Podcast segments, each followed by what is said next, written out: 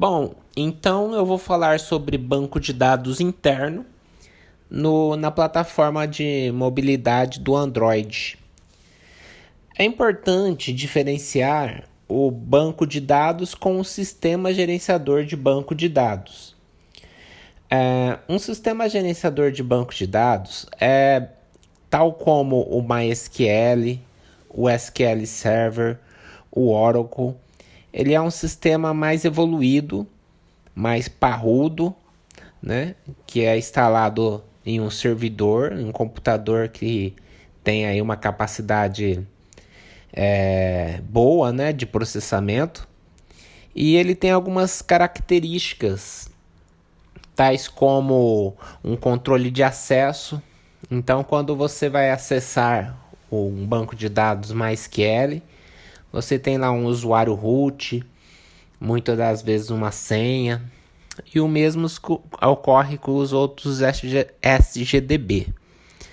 Porém, um banco de dados, tal como o Access, você tem ali um arquivo que armazena as tabelas e você não precisa ter um, um acesso é, para poder conectar nesse banco. Muitas das vezes você abre esse arquivo e já tem lá exposto as tabelas, as tabelas e além de outras questões é, que diferencia um banco de dados de um sistema gerenciador de banco de dados. Normalmente um SGDB, né, que é um sistema gerenciador de banco de dados, tem controle de concorrência com múltiplos usuários conectando ao mesmo tempo coisa que não existe normalmente no Axis, que é um banco de dados onde só está você ali conectado, manipulando. Então eu inicio essa teoria dizendo que num celular o que nós temos é um banco de dados. Não é um sistema gerenciador de banco de dados, não existe um software, não existe um software que gerencia ali os bancos de dados, gerencia o acesso, que faz os controles. É um simples arquivo. Ou seja, o banco de dados ele é um arquivo que tem é, tabelas que armazenam os registros. Nessas tabelas você tem as colunas como campo e os registros como linha. Esse tipo de armazenamento ele chama-se relacional, porque a palavra relação tem a ver com a tabela e os dados são armazenados numa estrutura em forma de tabela. Então, esse é o banco de dados do celular e o banco de dados nativo, ou seja, que já vem com o sistema operacional Android, ele é um banco de dados chamado SQLite. Né? O próprio nome já diz que ele é mais leve, porque haja visto que o celular não é um PC, né? não é um computador. É, tem uma memória bem restrita, uma capacidade de processamento é, restrita né, em comparação com um servidor bem restrita. Então, ele, o SQLite ele é um banco de dados interno projetado para dispositivos Android. Então, no caso do SQLite, você tem os comandos insert, update, delete, create table, né, para poder manipular os dados, assim como em qualquer outro sistema de banco de dados. Porém, a quantidade de tipo de dados é bem restrita em comparação, por exemplo, com MySQL que nós temos tipo date, tipo é, varchar, char, é, né, numeric, int e tantos outros. No caso do SQLite do celular, basicamente você vai ter um formato texto, né, um formato número e, um, e basicamente apenas com esses tipos de dados restrito você tem que se virar é, para poder manipular as suas informações. Então é bem restrito a forma de lidar com, com os dados no, no celular.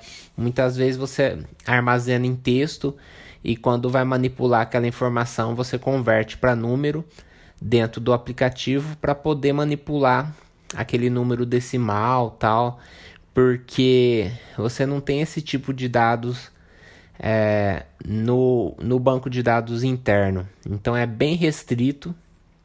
Trabalho bastante com texto e número apenas. Né? Então é, é bem restrito o tipo de dados que a gente a, a, não tem muita flexibilidade, né? Não tem, por exemplo, varchar, char. Então você tem texto que é um campo livre para armazenar as coisas e na medida do possível você armazena uma data e quando você vai trabalhar você converte é, essa data. Basicamente isso acaba funcionando. Então, armazenamento de data, de hora, não tem como fazer no SQLite. Você pode até armazenar um número inteiro, real e texto, mas basicamente são esses tipos apenas.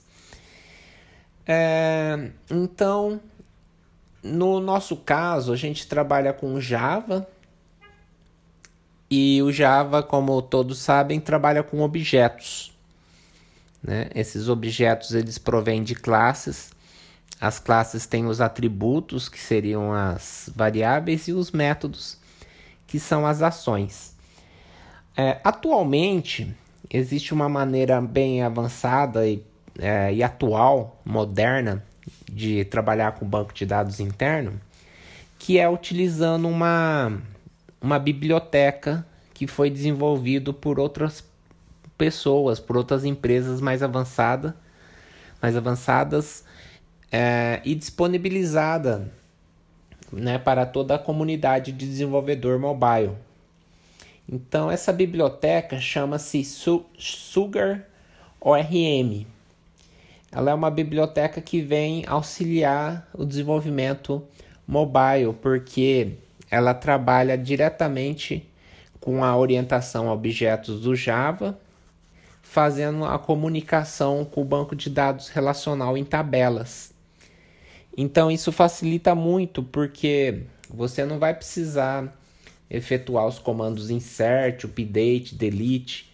Você vai ter os objetos, então você vai ter método save para fazer a vez do insert e do update, você vai salvar os dados. Você vai ter o método delete. Então isso facilita muito porque você já vai ter o objeto do Java e você executa o comando para gravar esse objeto no banco e essa biblioteca ela faz automaticamente para o programador a comunicação com o arquivo das tabelas do banco de dados relacional.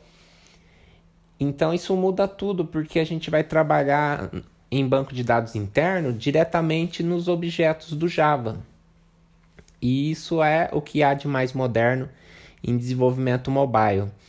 Nós vamos utilizar dessa biblioteca pra, para trabalhar 100% orientado a objetos, né? tanto do lado do Java como do lado do banco. Porque apesar do banco ser relacional, né, o banco de dados do celular, ele não é um banco de dados orientado a objetos, ele é um banco de dados relacional. Porém, com a biblioteca Sugar ORM, é, acaba se transformando esse banco de dados relacional como se fosse orientado a objetos. Então você vai armazenar diretamente os objetos do Java. Isso facilita muito porque você não precisa ficar remendando comandos de SQL para poder manipular o banco de dados. Você simplesmente envia o objeto e executa o método para incluir, alterar ou excluir então você não precisa executar comandos para criar banco de dados, para criar é, tabela. Na realidade, a tabela, quando a gente trabalha orientado a objetos, ela é uma classe. Então, cada classe que você especificar como tabela, ela já vai funcionar os atributos como se fossem os campos, né? E, e os métodos dessa classe o insert, o save, no caso para insert, delete, vão ser os comandos SQL, vai substituir a parte dos comandos SQL. Então, essa é uma maneira bem recente de desenvolver para mobilidade e bem vantajosa nessa questão da otimização do tempo, da praticidade, dos usos dos conceitos de orientação a objetos.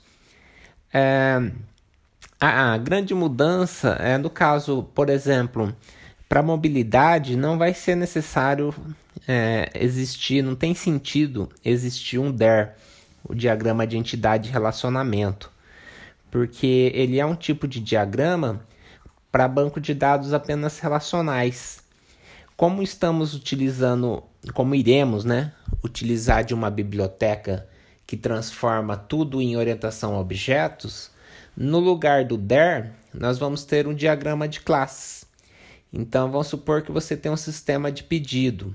Então, você vai ter uma classe de produto, uma classe de cliente, uma classe de pedido, uma de vendedor, e essas classes vão ter o método de inserir, é, de save, delete, né? de list para fazer select. Então vai simplificar bastante por um lado, vai automatizar, automatizar porque não vai precisar ficar fazendo manualmente os comandos, né? Então, isso traz grandes vantagens de otimização, né, de maneira que a quantia de erros também diminui, já que você não vai ter comandos escritos à mão ali no Java. Esses comandos antigamente era, eles eram escritos à mão e passados para o banco de dados executar. Então você fazia um insert na, ali manual, né, dentro de um string e mandava para o banco. Muitas das vezes você errava uma letrinha, alguma coisa ali, um parênteses, e dava muito, muitos erros. E não era um erro no Java, era um erro no comando que estava dentro da aspas do Java, que era para o banco de dados. Então, meio que era uma, uma programação meio costurada antes do Sugar ORM, porque você usava os comandos do Java e dentro dele você colocava entre aspas comando de, de banco de dados, insert, update, delete. Então era uma programação costurada, você tinha duas linguagens dentro do mesmo do mesmo arquivo. Acaba, acabava misturando tudo, né? Então a biblioteca veio também para padronizar de modo que a gente nós iremos utilizar apenas uma linguagem que é o Java, é a orientação a objetos. E vamos estar manipulando o banco de dados.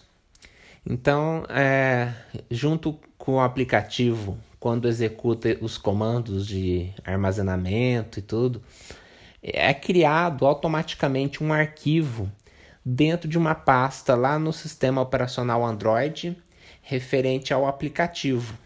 E esse arquivo é o banco de dados é possível ver, ver visualizar ele, abrir com um programa tal, mas normalmente não tem necessidade porque é, a gente vai desenvolver uma interface, né?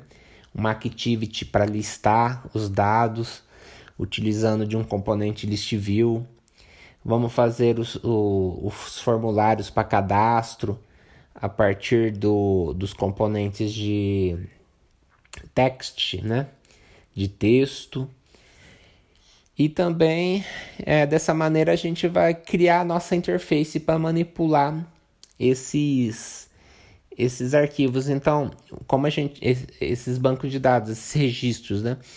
Então, como a gente vai trabalhar a orientação a objetos, vai ter uma classe para cada tabela, né? E é claro que vai ter as classes de interface pra, para que o usuário possa fazer as entradas de dados, a visualização dos dados. Então, dessa maneira, vai ficar bem prático a nosso, o nosso aplicativo e é necessário instalar essa biblioteca Sugar ORM no projeto.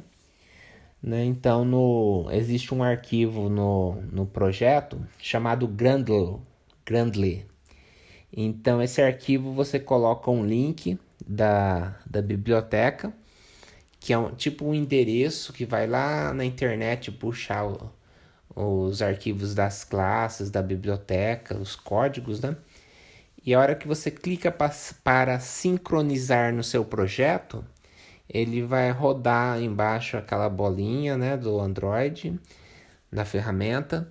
Então ele vai conectar na internet, tem que ter internet, e ele vai sincronizar o seu projeto com as, a biblioteca que são os códigos do Sugar ORM, dessa biblioteca que a gente tra irá trabalhar. E dessa maneira, a partir daí, coisa de um segundo ele sincroniza, você já vai poder digitar os comandos e quando pressionar Alt Enter, ele importa as classes para poder trabalhar com, com o Sugar ORM no banco de dados interno. Então vai ficar bem prático e nós iremos na, na próxima aula então fazer a prática. Então eu finalizo aqui esse podcast da parte teórica do banco de dados interno.